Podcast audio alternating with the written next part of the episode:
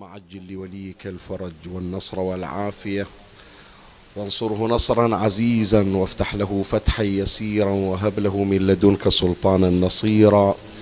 رب اشرح لي صدري ويسر لي أمري واحلل عقدة من لساني يفقه قولي. يا كاشف الكرب عن وجه أخيه الحسين. اكشف كربي بجاه أخيك الحسين. نادي عليا مظهر العجائب. تجده عونا لك في النوائب. كل هم وغم سينجلي بولايتك يا علي. يا علي يا علي يا أبا الغوث أغثني. يا فارس الحجاز أدركني بلطفك الخفي ولا تهلكني. يا مولاتي يا فاطمة بنت محمد أغيثيني يا سيدتي صلى الله عليك يا سيدي ويا مولاي يا رسول الله. صلى الله عليك وعلى آلك الطاهرين. فاز من اعتصم بكم وأمن من لجأ إليكم. يا ليتنا يا ليتنا كنا معكم سادتي فنفوز فوزا عظيما.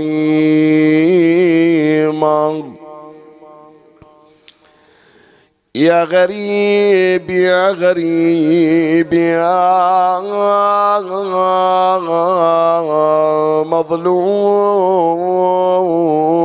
مظلوم. كربلاء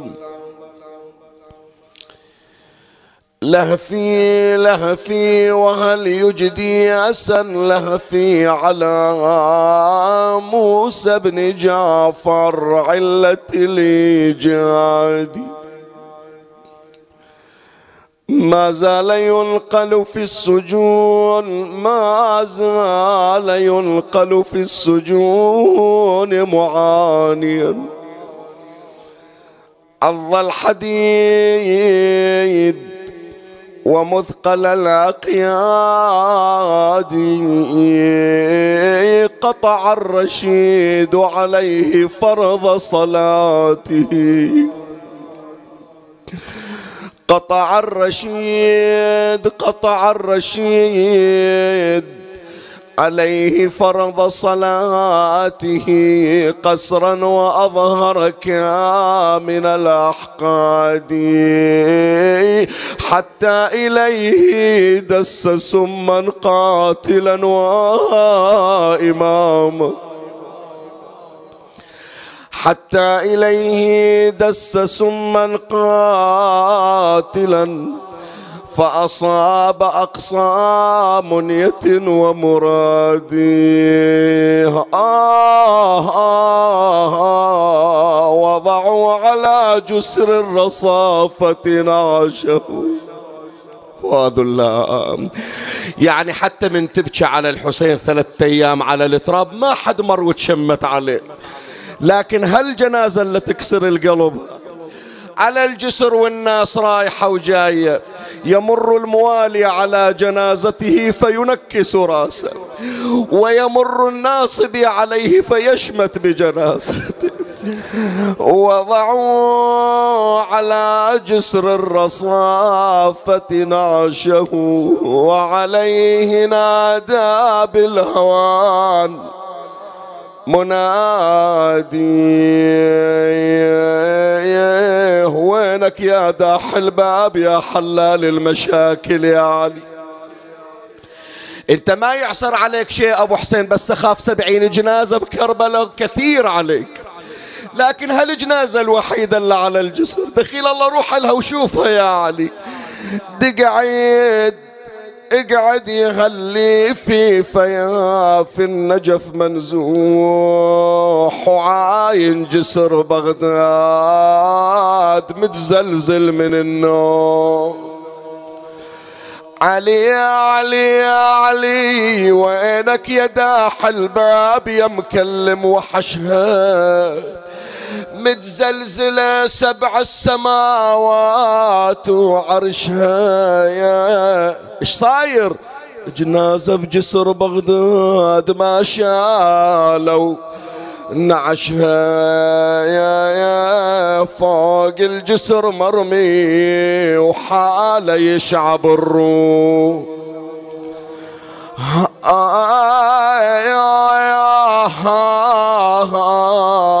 وعلى حمامي الأربعة جابوه محمود.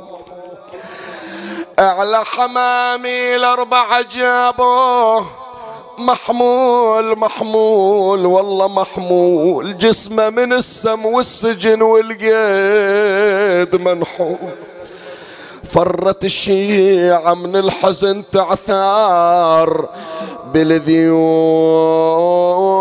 فوق الجسر شافوه حاله يشعب الروح.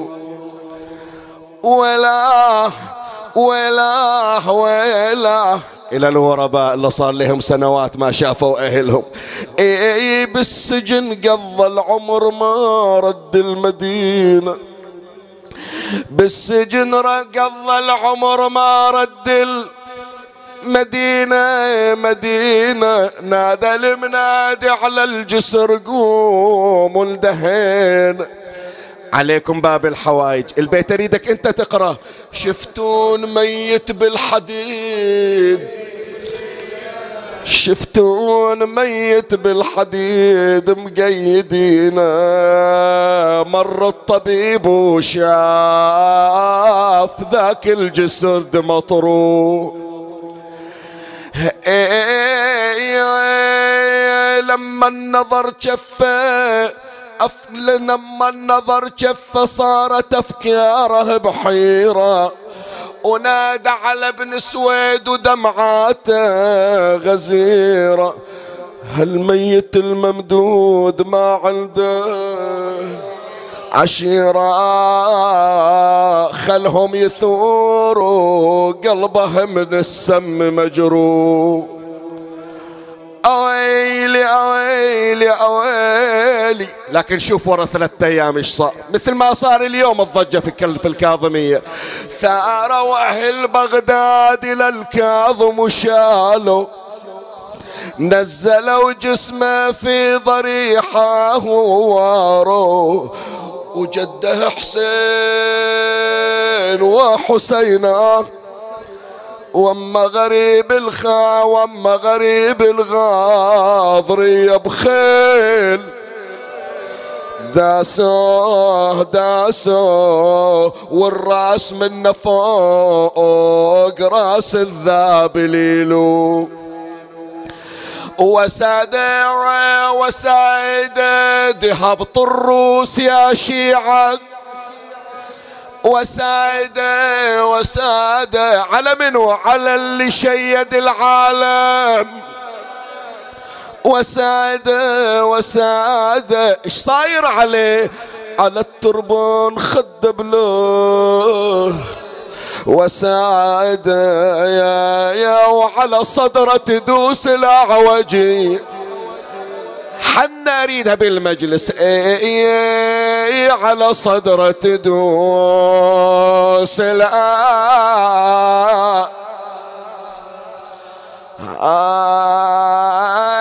يا وجهي.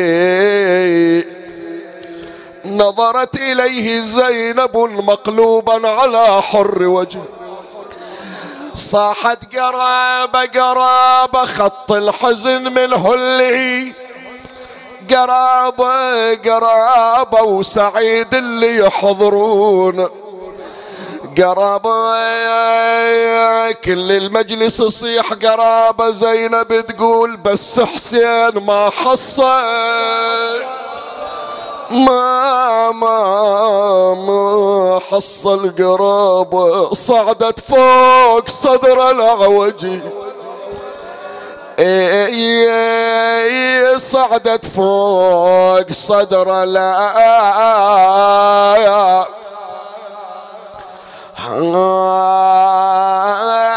يا عوجي هبط الروس يا أهل الرياسة ترى حسين فوق الرموح. راسه راسه وصدر بن سعد بالخير. إنا لله وإنا إليه راجعون.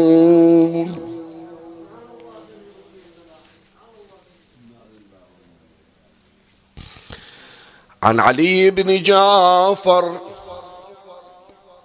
عن أخيه أبي الحسن موسى عليه السلام. قال أخذ أبي بيدي ثم قال إن أبي محمد بن علي عليهما السلام أخذ بيدي كما أخذت بيدك. وقال إن أبي علي بن الحسين عليه السلام أخذ بيدي. وقال يا بني افعل الخير إلى كل من طلبه منك.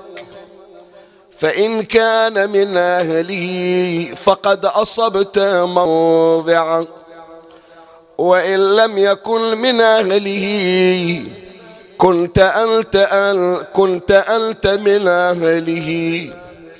وإن شتمك رجل عن يمينك ثم تحول إلى يسارك فاعتذر إليك. فاقبل عذره هدية إلى إمامنا موسى الكاظم بأعلى الأصوات الصلوات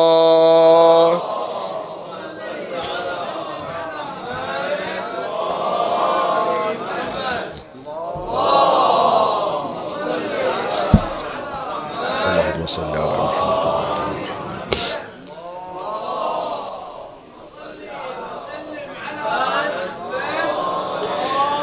في التمهيد إلى بحث هذا اليوم الذي يصادف يوم شهادة إمامنا باب الحوائج سابع أئمة الهدى من آل محمد صلوات الله عليهم إمامنا موسى بن جعفر عليه السلام.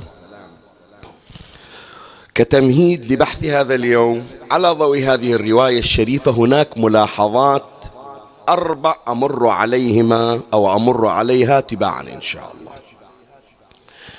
أما الملاحظة الأولى فيظهر من الرواية الشريفة أن الخير كما يراه أهل البيت عليهم السلام عام وليس بخاص. شنو يعني الخير عام وليس بخاص؟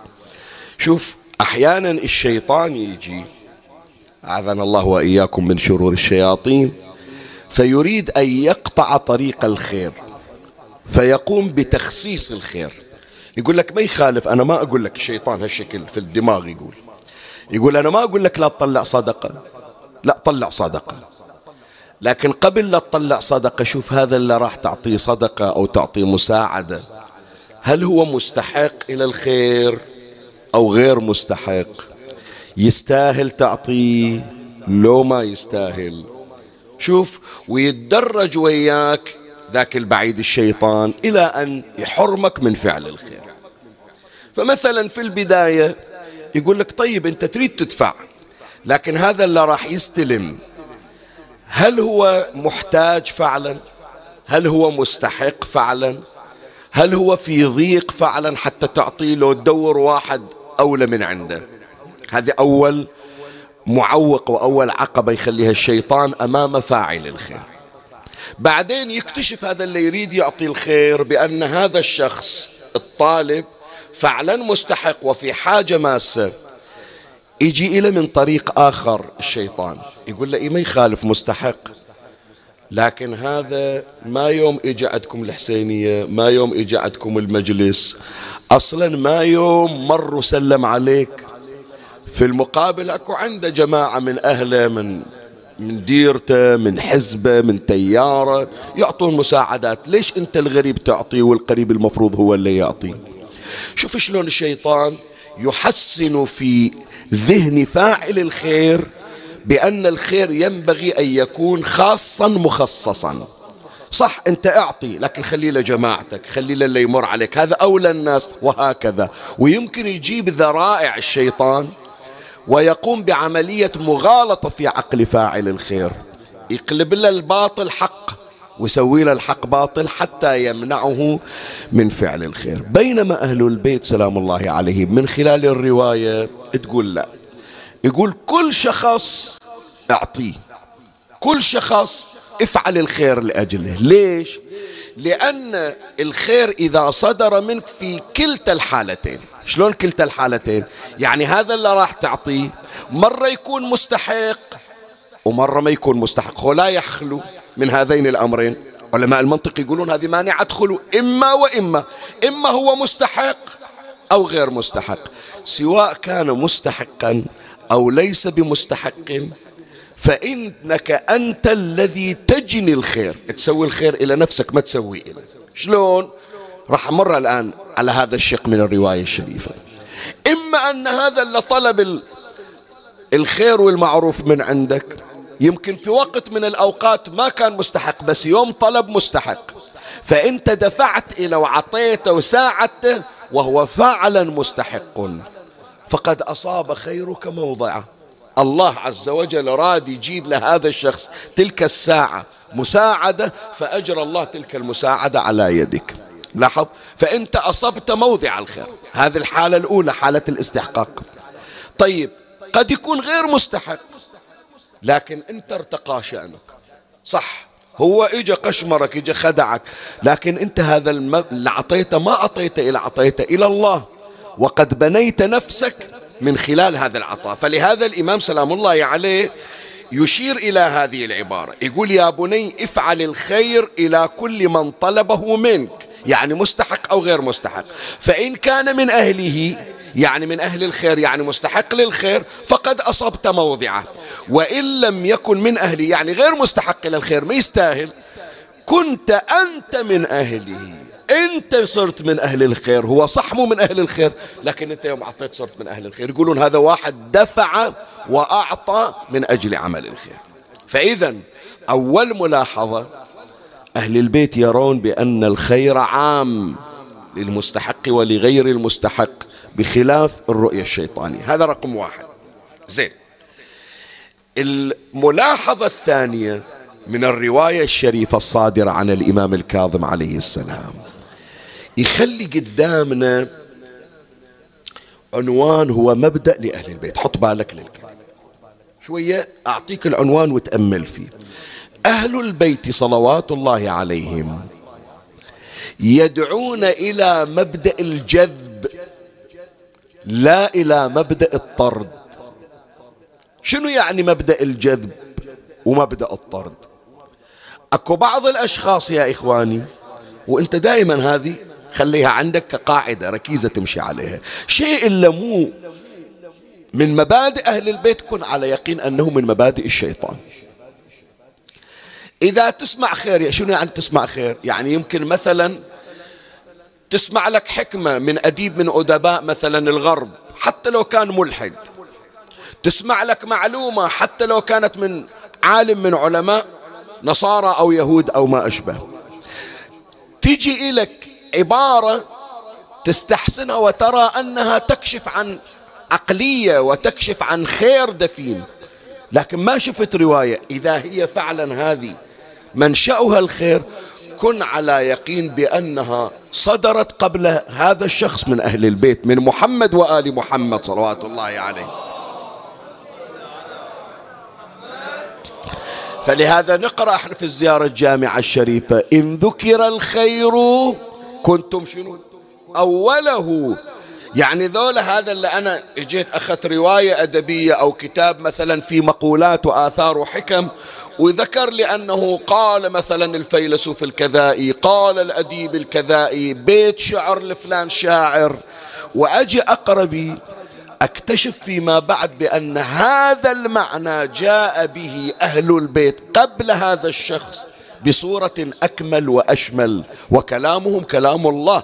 هذا الشاعر حتى لو كان كلامه مستحسن لكن كلامه ما بي نور بينما أهل البيت كلامكم نور وأمركم رشد. تمام لو لا؟ طيب. فأهل البيت عليهم السلام عندهم مبدأ مبدأ الجذب مو مبدأ الطرد. شنو مبدأ الجذب ومبدأ الطرد؟ مبدأ الطرد اللي موجود عند البعض اللي مع الأسف من أفكار الشيطان. من يختلف ويا شخص ويشوف نفسه مستكفي. ما أدري الآن هاي الكلمة إذا وصلت إلى البعض يعرف بأنه مقصود. حتى لو ما كنا إحنا نعرف شخصه. بس الكلمة تلامس قلبه ويعرف الأخطاء اللي هي عنده. يختلف ويا شخص وهو هذا الشخص المختلف. الله منعم عليه. عنده رصيد في البنك عنده وظيفة أموره مرتبة مثل ما نقول. فلما يخسر إلى شخص يقول إن شاء الله مو هو ستين واحد ما يهموني. بعضهم يجيب هالعبارة يقول يقول إذا متت ما أريد أحد يمشي ورا جنازتي. إذا خلوني بالقبر ما أريد واحد يقرأ علي فاتحة ما أنا محتاج إلكم أنا. هذا شيء يسمونه يسمونه مبدأ طرد. يعني لا يشكل فقدان الناس عند هذا الشخص أي أثر. حتى لو أعيش وحدي ما يهمني. وبعضهم ترى شوي يسمح لي ما يخالف. خلي قلبك متسع يعني. بعضهم يجي يتكلم بمنطق الحق. يتكلم بكلام الحق. لكن مع الأسف هذا الحق اللي عنده يخليه بصبغة وطابع التحدي. أعيد الكلمة. هو يتكلم حق صحيح. يتكلم روايات أهل البيت صحيح. يمكن يدافع عن أهل البيت صحيح. لكن مع الأسف شوف الشيطان شلون يخترقه. يجيه بمنطق التحدي. يقول أنا راح أقول هالكلمة. رضي من رضي أو رفض من رفض. أتحدى الكل عساني إن شاء الله ما ما حد سمعني ما يهمني. الكلمة أقولها أقولها. إذا كنت حريصا على الحق فلست أحرص على الحق من محمد وآل محمد صلوات الله عليه.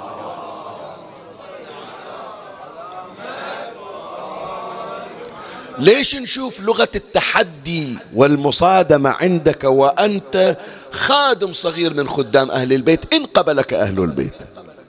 لكن لما نجي إلى أهل البيت الذين هم أهل الحق علي مع الحق؟ أنا أنا صاح أنا أتكلم باسم الحق لكن ما يقولون الحق ويا شيخ ياسين. شيخ ياسين بيتكلم بمنطق الحق. لكن إلا الحق وياهم وهم ويا الحق منه أهل البيت عليهم السلام. ومع ذلك أهل الحق وسادة الحق إذا إجوا إلى الشخص المختلف إذا إجوا إلى الشخص المعاند إذا إجوا إلى الشخص المنحرف ما يتصادمون وياه. ما يتعاكسون وياه يصيرون على تقاطع معه بالعكس يتقربون إليه يتوددون إليه. هذا بحثنا اليوم عن الإمام الكاظم عليه السلام راح يمر علينا هذا الكلام. فأهل البيت منطلقهم يا إخواني أن المبدأ الذي يعتمدون عليه مبدأ الجذب حتى لو اختلفنا وياه. ولهذا شوف العبارة خلي أقرأ لك. عبارة البعض يتصادم.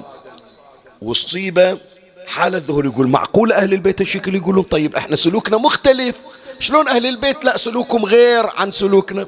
شوف الإمام سلام الله عليه يقول وإن شتمك رجل عن يمينك ثم تحول إلى يسارك.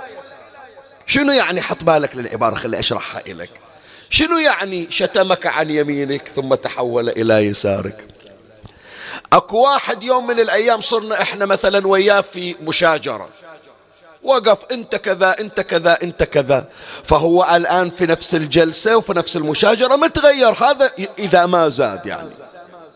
بس يغيب عني شهر يغيب عني سنة يغيب عني عشر سنين. أقول يمكن هالعشر, هالعشر سنين كفيلة بأن تغيره. هم أنا بعد يوم الهوشة مثل ما نقول يوم المشاجرة قلبي حامي دمي حار. ورا عشر سنين لا هدأت شوي استقريت. فقمت أراجع وأرتب أوراقي أكثر من السابق. هو بعد يمكن ذيك الساعة غلطان ورا عشر سنين يمكن تصحح الأمر. فإذا عقب عشر سنين قابل أنه أنا أرجع العلاقة. بس يا جماعة تو على هالكرسي سابني. شو اللي غير إذا راح الكرسي شو اللي تبدل؟ خمس ثواني ما صارت. هو قاعد على هالكرسي. شتمني؟ راح على هالكرسي كلها في ثانيتين ثلاث. قال شيخ ياسين أنا آسف. شلون أقبل أسفه شلون أقبل اعتذار؟ أقول له زين قبل ثلاث ثواني على هالكرسي إيش سويت؟ ما قلت كلمة إلا جبتها إلي. الإمام يقول لا. خلي أقرأ لك العبارة. قال وإن شتمك رجل عن يمينك ثم تحول إلى يسارك يعني هذا التحول سريع. فاعتذر إليه. فاقبل عذره. ليش؟ ما تغير. إيه. بس أنت حاول تكون جاذب مو طارد لأنك تكسب الآخرين أفضل من أن تخسرهم. هذا هو مبدأ موسى ابن جعفر هي الملاحظة الثالثة. الملاحظة الرابعة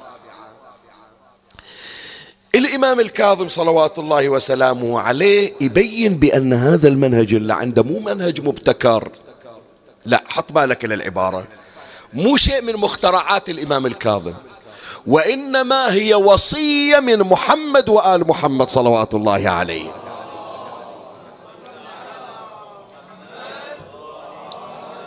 الإمام الكاظم يخبر علي بن جعفر يعني أخوه.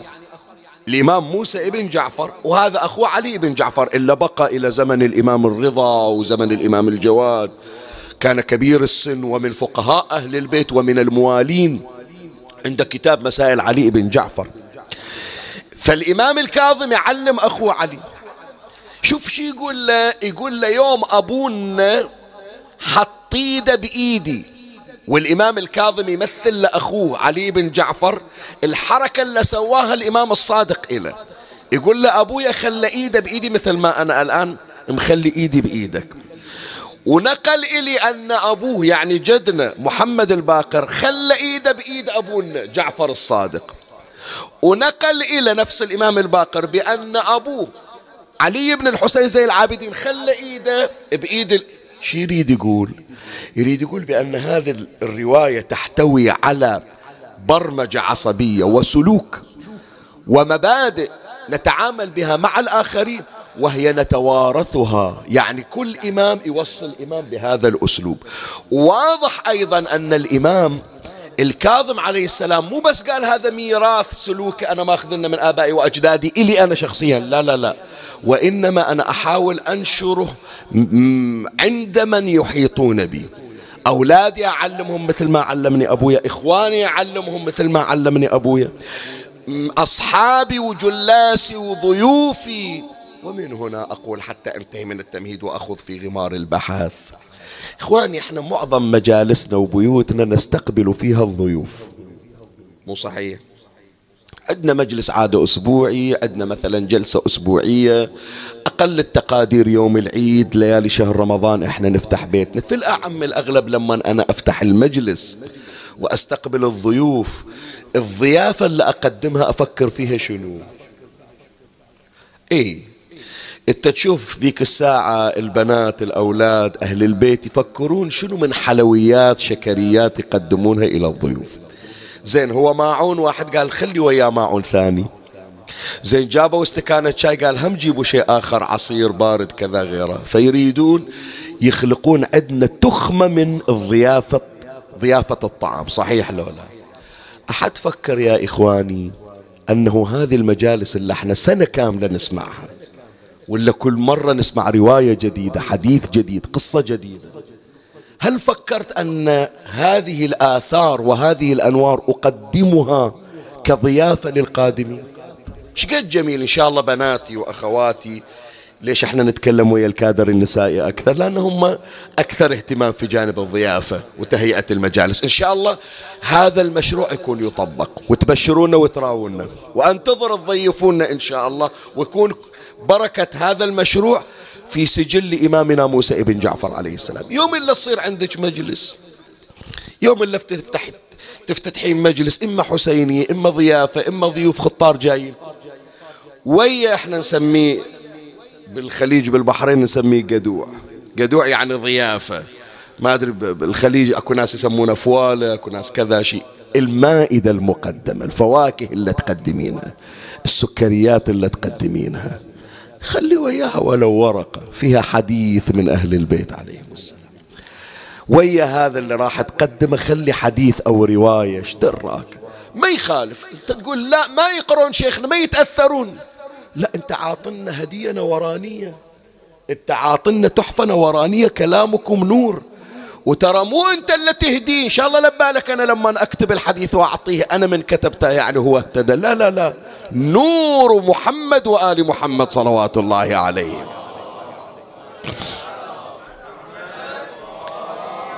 فهكذا كان إمامنا موسى بن جعفر عليه السلام يبحث عن الميراث السلوكي ويوزعه على المحيطين به ونسأل الله تبارك وتعالى أن يجعلنا ممن تأثر به صلوات الله عليه.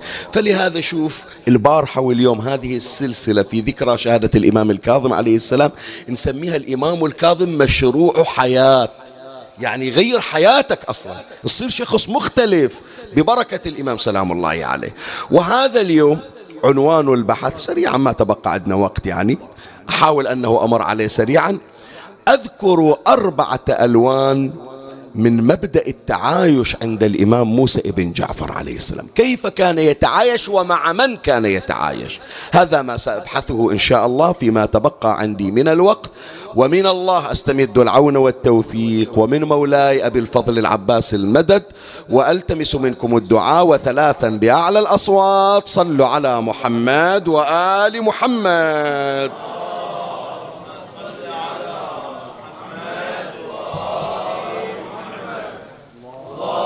اللهم صل على محمد.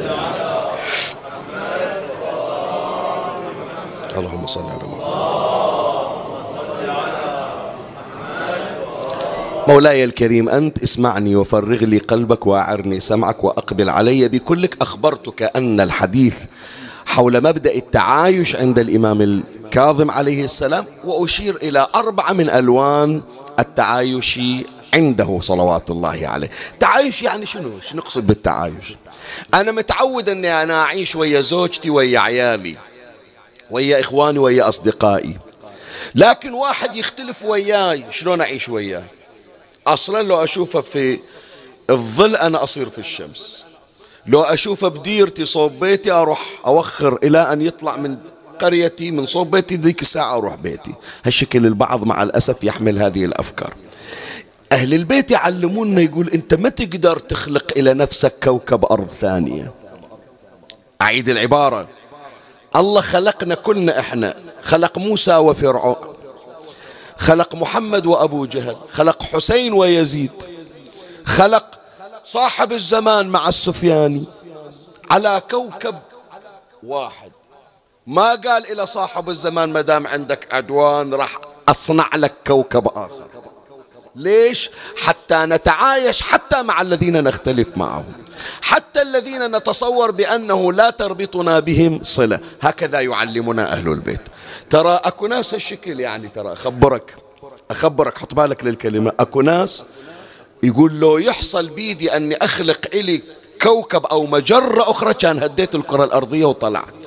وإلا شنو معنى أنت تدخل بيتك وتقفل على نفسك الباب؟ وتعتكف وما تريد تقابل الناس وما تريد تنظر إلى الناس. مرة عندك وظيفة عندك مهمة ومرة أنت من خلال بيتك تتواصل مع الآخرين ومرة لا الشيطان يحبب إليك العزلة ويزين لك النفور عن الآخرين. ترى الناس لا يستحقون أن تجالسهم وترى الآخرين لا يستحقون أن تنظر وأن تسمع أصواتهم. تعال شوف أهل البيت. هذا لون من الألوان. أول لون تعايش تعايش الإمام الكاظم عليه السلام مع المغمورين. حط بالك إلى العبارة. تعايش الإمام الكاظم عليه السلام مع منو؟ المغمورين. مغمور يعني شنو؟ مغمور يعني واحد ما يعرفه ما عنده شيء. أنا أروح أقعد ويا عالم حتى أستفيد من علمه. أكون علاقة ويا شخص ثري حتى يوم إذا احتجت إلى ألجأ إليه أقعد ويا شخص عنده مجموعة من الآداب حتى يغير مجرى حياتي. أتعرف مثلا على أسرة حتى عندهم بنت مثلا أتقدم لخطبتها. شايف؟ أكو منفعة مرتقبة. بس واحد لا أعرفه ولا يعرفني. ولا عنده شيء يفيدني. أكون علاقة وياه ليش؟ سؤال أنا أسأل. أنتوا كلكم يلي قاعدين طالعين رايحين إلى السوق رايحين ماشيين بالشوارع طالعين إلى بلدان. كل واحد تشوفه تروح تكون وياه علاقة؟ سؤال أسأل. يوم من الأيام تركب في باص تصعد في طائرة شايف واحد صاعد في طائرة بدأ من كابينة الكابتن راح سلم عليه وراح إلى آخر الطيارة ما خلى مضيف ولا خلى راكب إلا سلم عليه وكون وياه علاقة؟ هذا يقولون شنو مخبل ما ظل أحد إلا يسلم. عليه شبيه مجنون؟ بينما إمامنا الكاظم هذا منهجه الشخص اللي ما حد يعرفه ولا ما حد يطالعه الإمام يسوي له علاقة ويا هذا الشخص. يصير اي نعم الآن أقرأ لك الرواية تأمل فيها. قبل البدء صل على محمد وآل محمد هدية للإمام.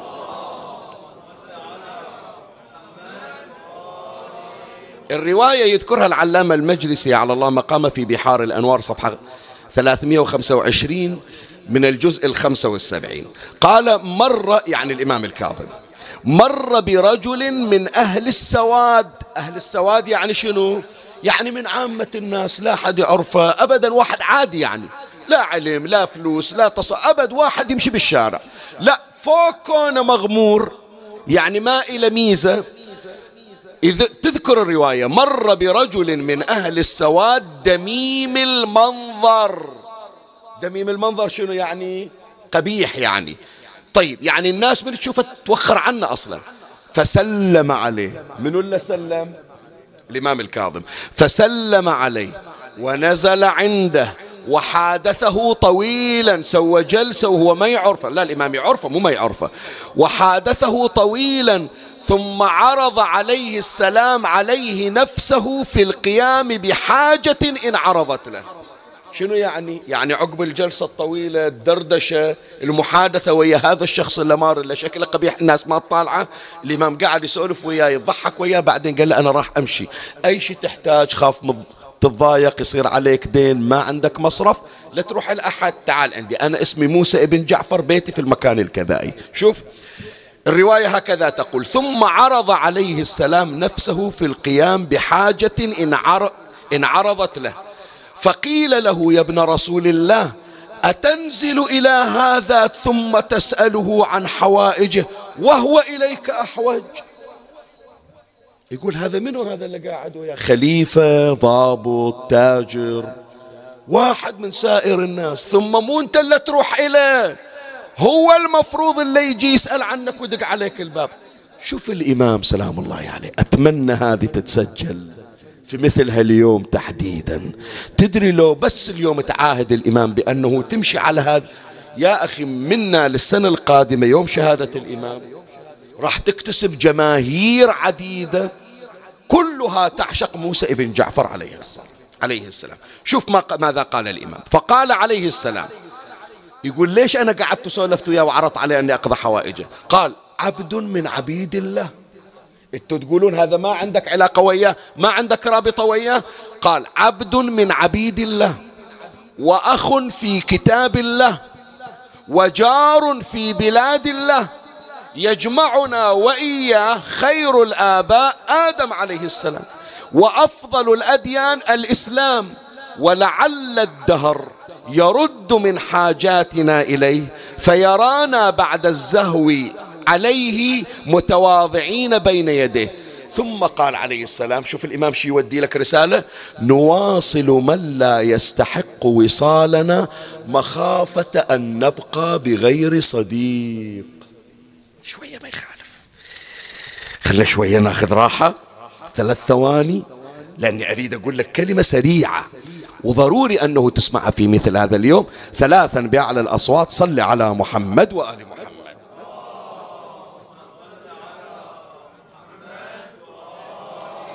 اللهم صل على محمد وآل محمد.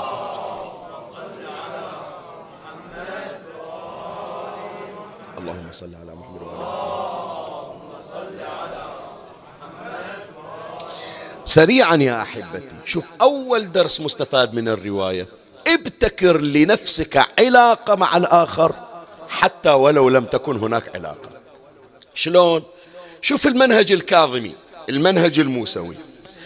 أسألكم يا إخواني إحنا عندنا جيران لو ما عندنا جيران؟ عندنا جيران. ماكو واحد ساكن في مكان في جزيرة بروحه. زين الجيران يحسبونهم إلى كم بيت؟ منو يرجعوا؟ أربعين بيت. من أي صوب؟ أحسنت هذا ذكرناه قبل. مو أربع تختار لك جهة وتخلي أربعين بيت وتقول هذيل من أربع الجهات أربعين بيت. أربعين بيت أنت تصير في السنتر وداير مدارك منا أربعين منا أربعين يعني تضرب أربعين في أربعة. هذه صارت هي بروح حديرة. تدري هذول لو عاشوا بمبدأ المجاورة كل أربعين بيت من كل الجهات اعتبروا بأن ذول المجاورين أصحاب صارت عمي القرى مترابطة المناطق مترابطة. صارت كربلاء والنجف كل واحد يعتبر ثان الثاني جار إلى طويريد جار إلها الحلة جار إلها الكاظمية. فهذا اللي يطلع اليوم زاير للكاظمية من يروح من كربلاء إلى الكاظمية أو من الحلة إلى الكاظمية أو من اللطيفية أو من المحمودية أو من التاجي. هذا ما يقول أنا رايح مسافر خايف أنه يتعرض إلى اغتيال أو تفجير. ما أدري أرجع بالسلامة لو لا. يقول كني طالع من بيتي ورايح البيت الثاني. هذا المبدأ العام إلا مع الأسف جمدناه موسى ابن جعفر يقول مو أربعين جار أنا عندي. مدام أنا وياه في بلد أحس بجار هو اجى جاي سايح إلى البحرين سبعة أيام وماشي. لا اعرفه ولا يعرفني لكن ما دام شفته في البحرين احس بجار إلي. صح هو مو من الأربعين جار لكن جمعنا بلد واحد. فما دام إحنا في بلد واحد اذا أحسب جار وحق الجار على الجار. فإن لم تكن عندك علاقة مع أحد اصنع لنفسك علاقة. هذا أول درس. الدرس الثاني من الرواية الشريفة يا إخواني. احفظوها أولادي سجلوها. من استغنيت عنه اليوم تحتاج إليه متى؟ هذا اللي تشوفه اليوم ما أنت تشوفه لا شيء. إيش دراك؟ يمكن باكر يتعين في وظيفة ومعاملتك ما تمشي. إلا بهذا الشخص إلا ذاك اليوم مريت عليه واحتقرته. شوف شلون الإمام يعطينا دروس للحياة. فيقول ما يخالف هذا صح أنا ما أعرفه وهو ما يعرفني. لكن يوم من الأيام سلمت عليه قلت له إذا محتاج شيء. ورا خمس سنين شافني قال تذكر ذيك المرة. شفتني بالسوق لا تعرفني ولا أعرفك سلمت علي قعدت تسولف وياي إيش عندك حاجة غرض؟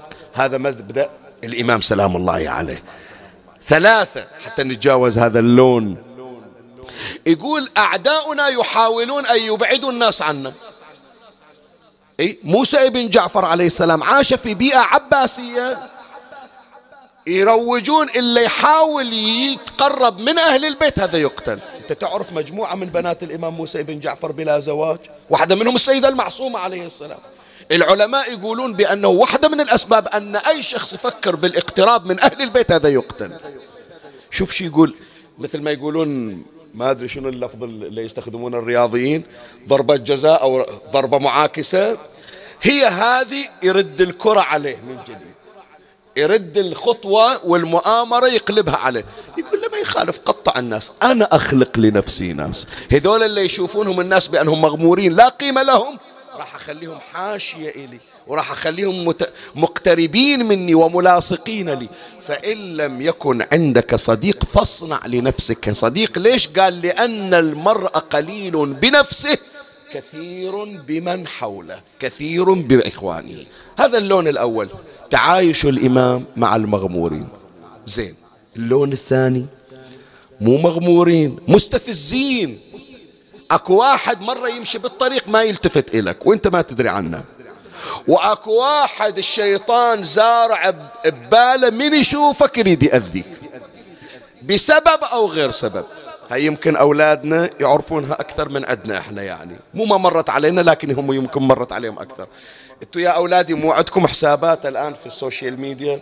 إما على إنستغرام أو كذا أو غيره أو منصات مثلا. تشوف واحد يدخل عليك لو بتويتر لو بالإنستغرام لو باليوتيوب لا تعرفه ولا يعرفك.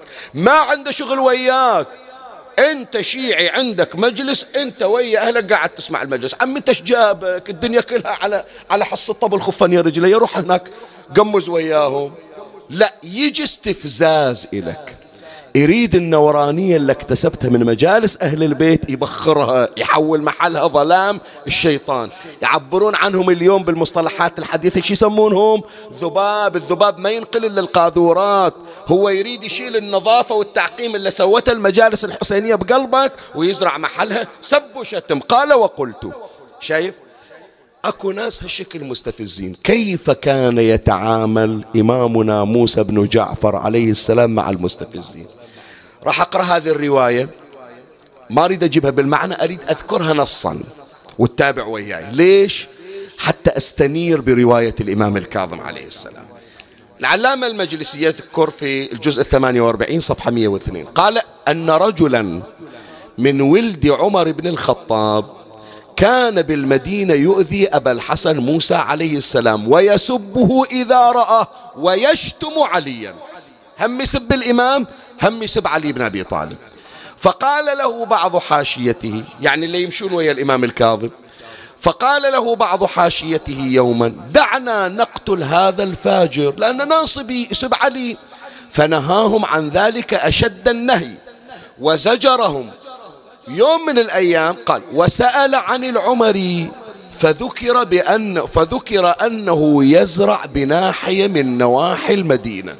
هو هذا من يصبح يطلع برا المدينة عنده زراعة يزرع ومن يرجع يدورك حتى يسبك ويسب جدك علي.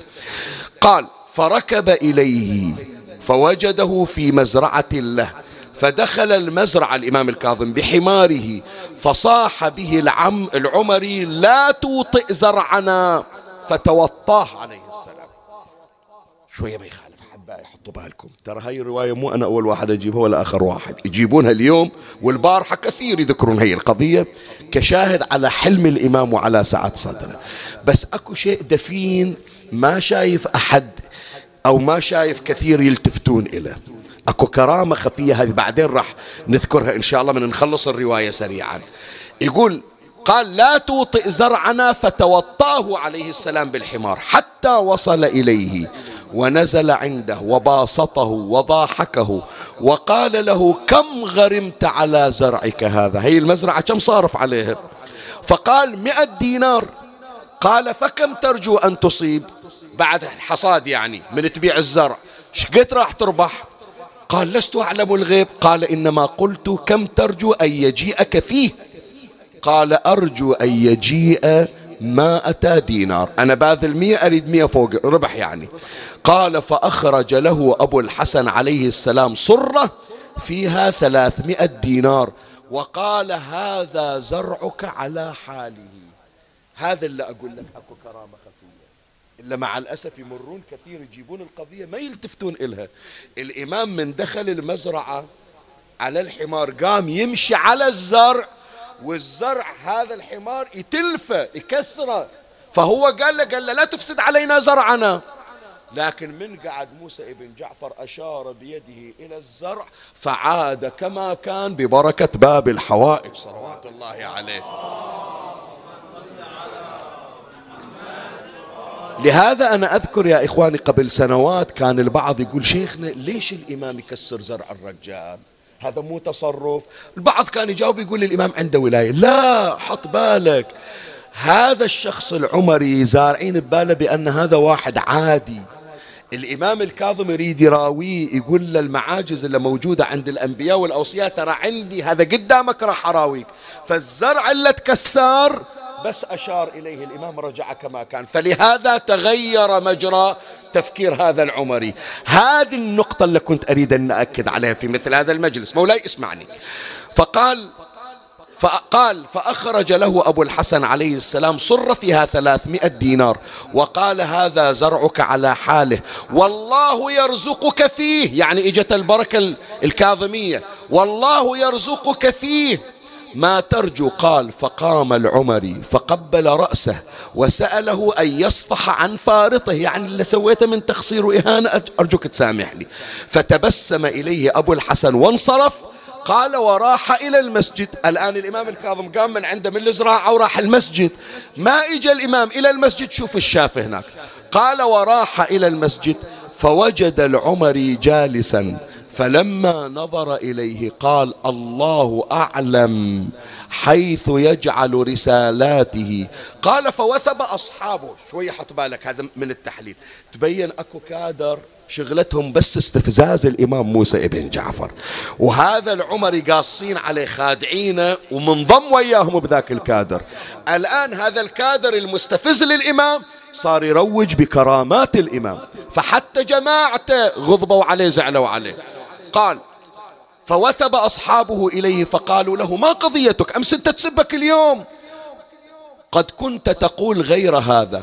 قال فقال لهم قد سمعتم ما قلت الآن وجعل يدعو لأبي الحسن عليه السلام.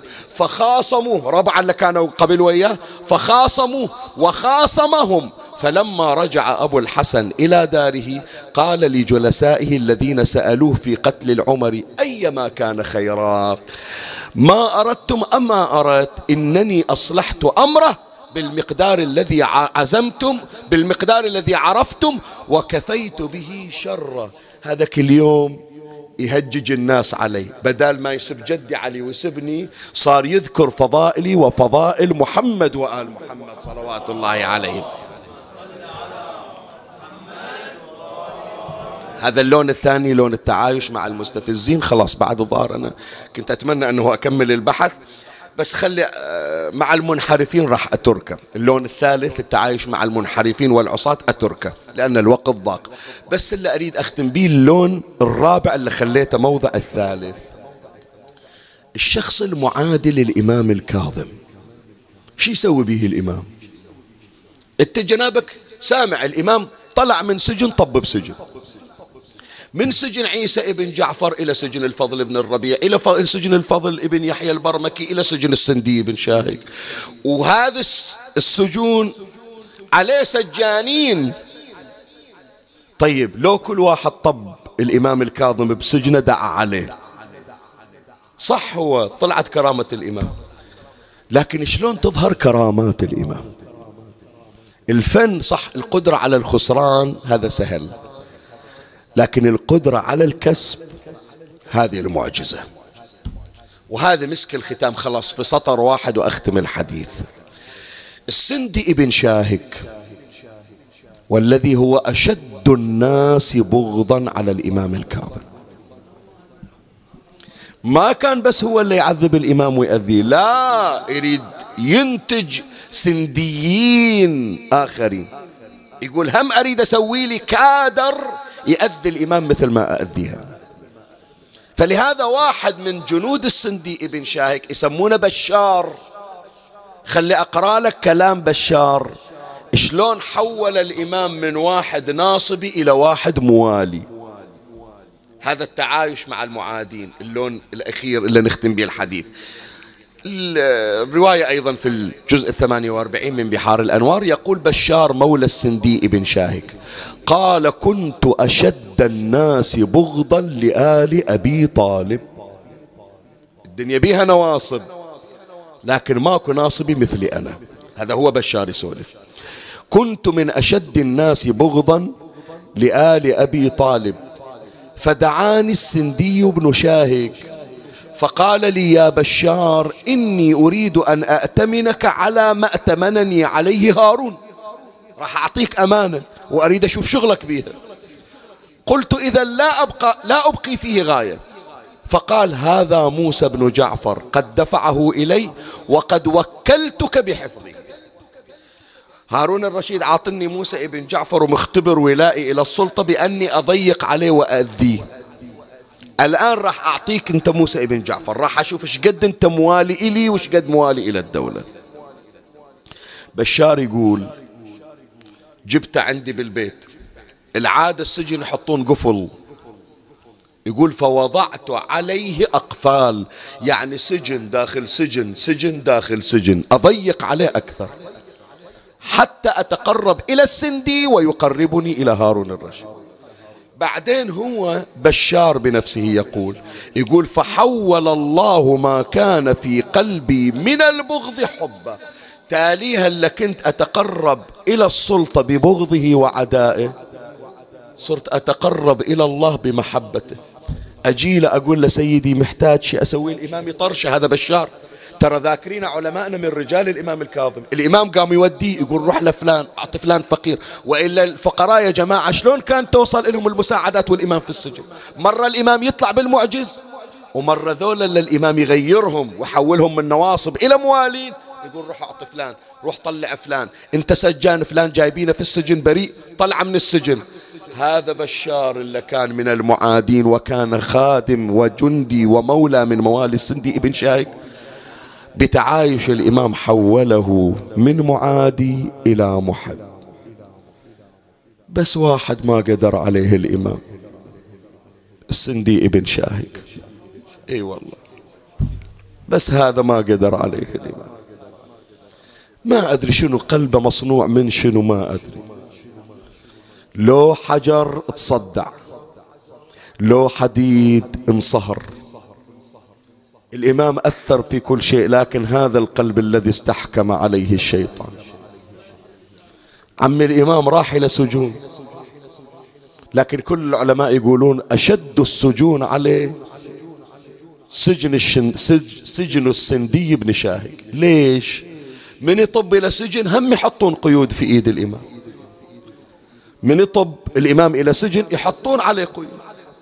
شو الفرق بين قيود السجون الأخرى وقيود سجن السندي؟ إيش تقرأ اليوم بالزيارة؟ ذي الساق المرضوض بحلق القيود. زين هذا الكلبشة مثل ما نقول الهفكري مثل ما نقول القيد مثل ما نقول. قطعتين يحطون اليد يحطون الساق على قطعة ويركبون القطعة الثانية والقطعتين تثبت بمسمار. شلون المسمار ينضرب بالمطرقة؟ ما يضربون على الرجل يضربون على المسمار. إيه من بكيت عرفت إيش راح أقرأ لك. عمي ما يضرب على المسمار. السندي ما يضرب على المسمار. على وين؟ جاوبني أريد أسمعها من عندك حتى من تقرأ زيارة اليوم. على وين يضرب؟ يضرب ساق الإمام حتى يكسر رجليه. بعد بعد ما أدري هالمصيبة اليوم تنقرأ ما تنقرأ بس اريد ما تطلع الشهادة اللي حاطينها ببالك. القيد عادة لازم يخلونه رخوة حتى ما يضيق على الإيد صحيح لو لا؟ القيد الكلبشة هذه يخلونها شوية تتحرك حتى يقدر ياخذ راحته هذا السجين لا ليش يضرب على القيد الساق المرضوض بحلق القيود؟ يعني يخلي القيد ياكل من لحم موسى بن جعفر. والله بحياتي ثلاثين سنة أنا على المنبر. ما قاري هالكلمة أول مرة أقرأها هالسنة. وما مرتب أقرأها لولا فتوحات مولاة الزهراء عليه السلام. يا جماعة حطوا بالكم مش أقول لك. زين العابدين. اسمعني إيش أقول لك ما يخالف. لا تبكي أول اسمعني وراها ابكي. زين العابدين حطوا القيد عليه يوم 11 من يوم 11 إلى واحد صفر. كم يوم حجي؟ 20 يوم. بس ضيقوا القيد. هذه العشرين يوم عقب ثمانية وثلاثين سنة محمد الباقر خلى أبوه على المغتسل وإذا ماكله في لحمة ثمانية وثلاثين سنة ما راحت. زين يا جماعة سبعة عشر سنة القيد إيش سوى بلحم الإمام؟ إيش سوى بلحم الإمام؟ قول لي جاوبني إذا عشرين يوم ثمانية وثلاثين سنة ظل الأثر. إذا أربعة عشر سنة والساق مرضوض بالقيود. إيش سوى القيد؟ والله لا أمرد قلبك اليوم. والله لا أمرد قلبك اليوم. الرواية يذكرها الشيخ المازندراني. قال وأوصى موسى بن جعفر ولده علي بن موسى الرضا. قال يا ولدي إذا دفنتني فادفني بقيودي حتى آتي يوم القيامة فأشكو لربي ما صنعوا. هلا بيك هلا. فدوى أروح إلى دموعك. أحكي ويا الزوار اللي اليوم يمشون للكاظمية. اللي يقولون إن شاء الله مثل ما الله راوانا بالدنيا قبة موسى بن جعفر نشوفه يوم القيامة ويشفع لنا. عمي أقول لك إيش راح تشوف بالقيامة؟ راح أقول لك إيش راح تشوف بالقيامة. أول ما راح تشوف بالقيامة تشوف جسد يمشي بلا راس. تعرفه؟ لو ما تعرفه تبكي عليه السنة بطولها. وبعد راح تشوف واحد يمشي والسلاسل بإيده ورجله. هذا اللي تبكي عليه اليوم. عمي حضر قلبك. وإذا أكو سادة بالمجلس خلي يصمون آذانهم ليسمعون وبتشوف واحدة حاطة إيدها على خاصرتها يا عدل يا حكيم احكم بيني وبين من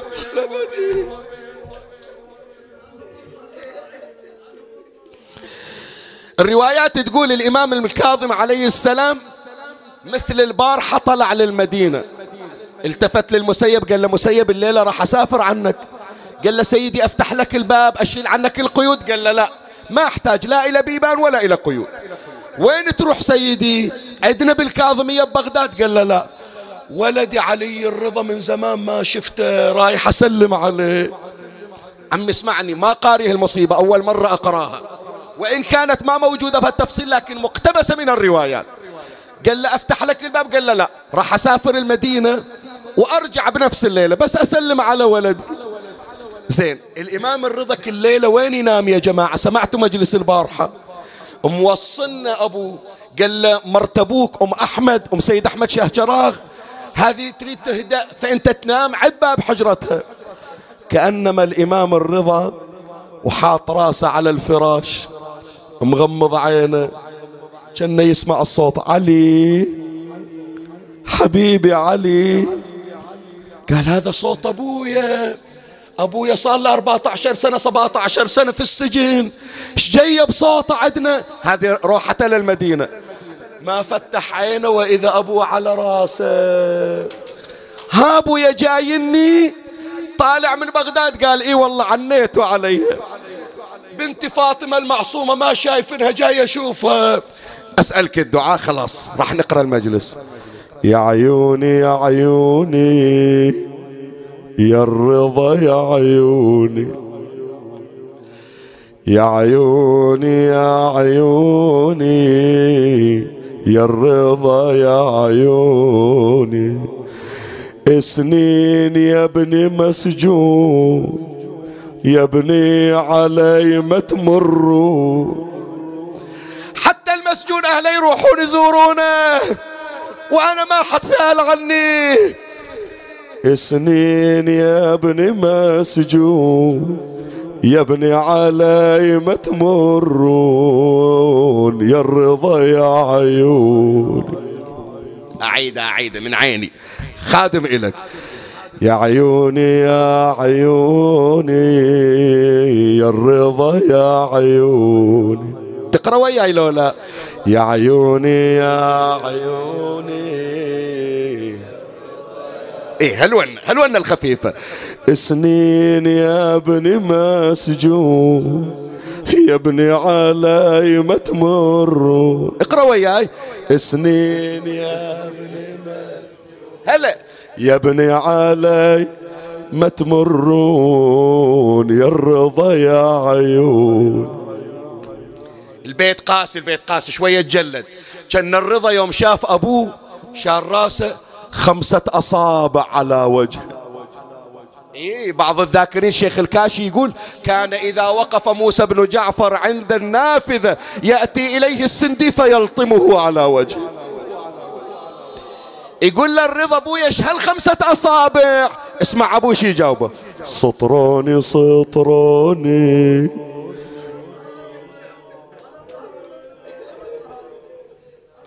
حوائجهم سيدي عينك عليهم اللي وصلنا سطروني سطروني يا الرضا سطروني سطراني سطراني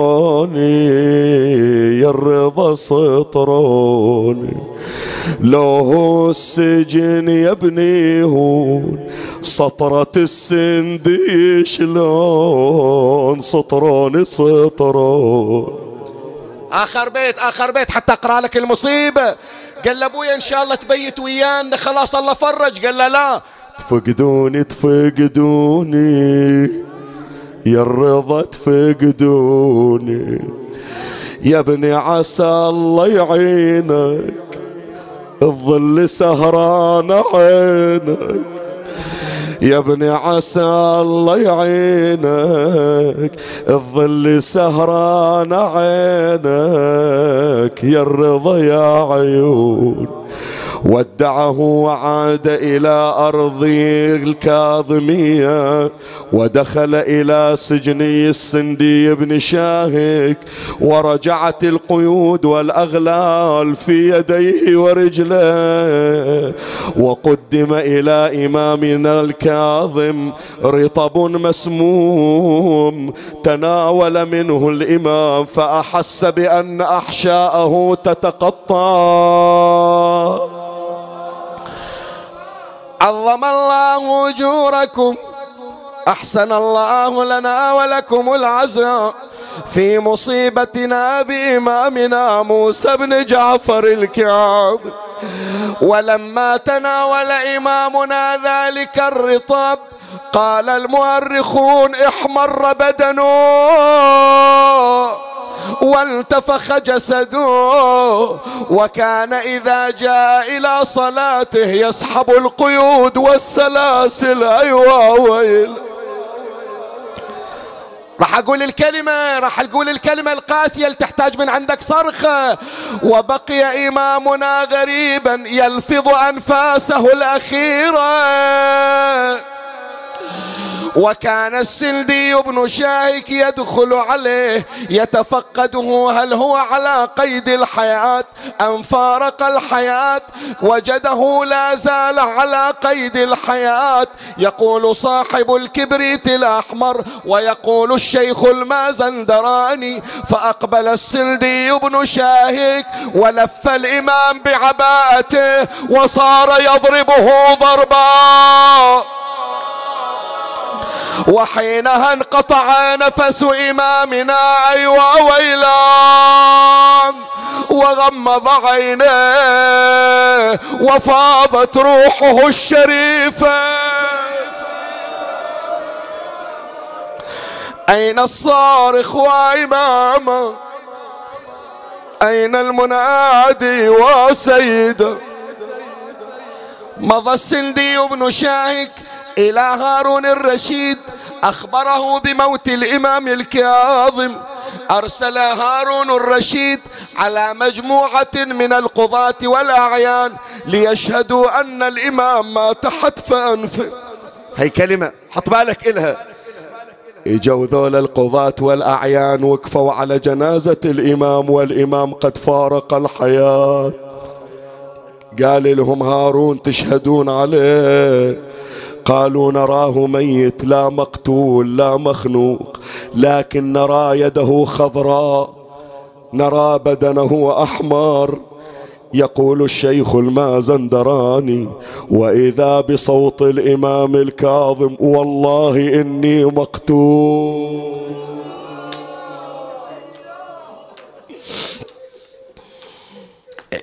هي الكلمة اللي تأذي. عمي اللي تأذي مو الشهادة. ما بعد الشهادة. هي الكلمة اللي تحتاج تحتاج نفوس الغيارة إلى طاقة حتى تسمعها. والجنازة المنادى عليها بذل الاستخفاء السندي يسأل هارون شو نسوي؟ ما عنده أحد. إحنا نطلع. قال لا ولا نطلع إحنا. روح السوق. شوف حمالين اللي يشيلون الأغراض. خلهم يجيون يشيلون الجنازة. وأقبل أربعة من الحمالين السود. نزلوا إلى السجن نظروا إلى جنازة ملفوفة بعباءتها. الحديد والأغلال عليها. قالوا بأن قيود الإمام بلغت ثلاثين رطلا. قال السندي بن شاهك أحملوه واخرجوه من السجن. كلما حاولوا حمله ما تمكنوا من ثقل القيود. جاءوا بلوح من خشب. يا الله يا صاحب الزمان. عشاق الرضا وينهم؟ إلا مشتاقين إلى الآن جايين نقرأ فاتحة أبوه وضعوا لوح الخشب إلى جانب جسد الإمام. رفعوا الإمام بقيوده غطوه بعباءته. احتمله الحمالون. أخذوا يصعدون على درج السجن. قال بعض الذاكرين فمن شدة ثقل القيود انكسر لوح الخشب. ما تعطيني أكمل لك قايل لك هذه الكلمة اللي أريد أقراها.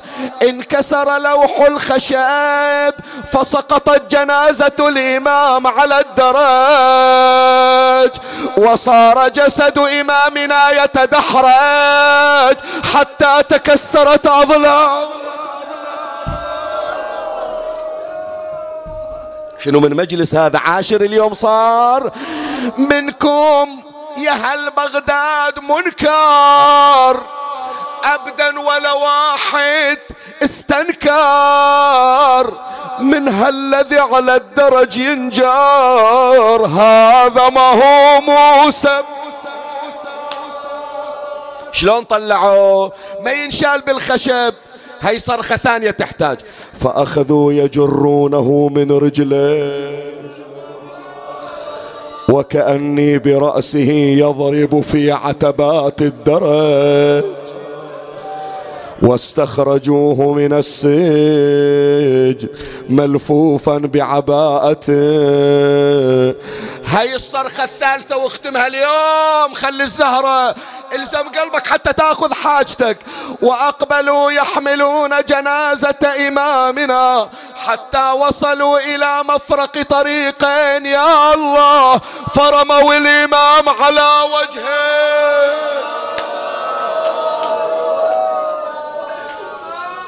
والله قاسي بعد خلاص إيش أقرأ لك؟ ما أريد إذا قلبك يتحمل ما أريد اجرح قلب مولاتي. بيت الدعاء وأنزل من على المنبر. يا خلق شفت جنازة. إيه بالحديد مقيدة. على حمامي الأربعة تبكي لحالته. حول سليمان صارخ من سمع ذاك الندى. قال خبروني إيش صاير؟ ضاق بي رحب الفضا وين العشاق اللي يتمنون يمشون ويا المشاية الآن؟ اللي رسلوا لهم أصحابهم طالعونا هذا إحنا قدام القبة. يلا وصل صوتك إلى الكاظمية. ما حلا مشية الشيعة من وراء. فدوة إلك. كاشفين الروس جملة من الشرى سود العلم. النساء تلطم صدرها والزلم تضرب لها على منو؟ على إمام بالسجين ميت ولا حد. خلصنا الكاظمية حجي. إن شاء الله زيارة قبول. وإن شاء الله صوتك وصل لموسى بن جعفر. وعايدين على مثل هاليوم هالجنازة خلصنا منها؟ لكن أكو جنازة ثانية. الناس كلها راحت الكاظمية لكن ذيك الجنازة ما حد سير عليها. ما كل حرمة واقفة هناك تصيح ما حد وياها. عن غريب الغاضرية وين راحت شيعته؟ ليت حضروا قبل ما تدوس العوادي جثت. واسمعوا زينب تنادي من يشيل جنازته. جنازته ظلت على حر الصعيد مرضضة. هذا عمي مجلسكم اكتفش اقرا لك بعد أكثر. إن شاء الله منظور هذا المجلس. بس اللي صار لهم أسبوع إلى الآن نازل من السيارة والمسجات من البحرين وخارج البحرين. شيخنا لا تنسى ان الحاجة المتعسرة. أقرأ هالبيتين بنية الحاجة والمرضى ولا بين الموت والحياة خصوصا الأولاد الثلاثة. اسمع زينب شو تقول؟ شفنا الميت وقت الموت. أهلك كلها تدور عليه. هذا يغمض عيونه وهذا يعدل برجله. بس حسين وقت الموت شفت الشمر يرفس بيه كل ميت بوقت الموت أهله لازم تحضره. هذا يفصل أجفانه وهذا ينزله. بقبره بس حسين وقت الموت الخيل تكسر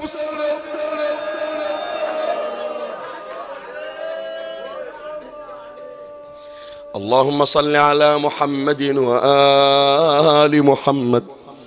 يا من يملك حوائج السائل ويعلم ضمير الصامتين. لكل مسألة منك سمع حاضر وجواب عتيد. اللهم ومواعيدك الصادقة وأياديك الفاضلة ورحمتك الواسعة. فأسألك أن تصلي على محمد وآل محمد وأن تقضي حوائجنا للدنيا والآخرة. قدموا حوائجكم يا إخواني وتبشرونا إن شاء الله. 14 مرة رددوا معي هذا الاستنجاد وهذه الاستغاثة. بموسى بن جعفر بموسى بن جعفر بموسى بن جعفر بموسى بن جعفر بموسى بن جعفر بموسى بن جعفر بموسى بن جعفر بموسى بن جعفر بموسى بن جعفر. بموسى بن جعفر بموسى بن جعفر بموسى بن جعفر بموسى بن جعفر بموسى بن جعفر بباب الحوائج اقض حوائجنا يا الله فرج عنا يا الله. اشف مرضانا يا الله غير سوء حالنا بحسن حالك يا الله. عجل اللهم فرج إمامنا صاحب العصر والزمان. شرفنا برؤيته وارزقنا شرف خدمته. اجعلنا اللهم من خلص حواريه وخدامه. وارزقنا تقبيل يديه وأقدامه. ترحم على أموات وأموات الباذلين والسامعين والمؤمنين سيما من لا يذكره ذاكر يا رب العالمين. أوصل لهم جميعا ثواب هذا المجلس الشريف وبلغهم ثواب الفاتحة مع الصلوات.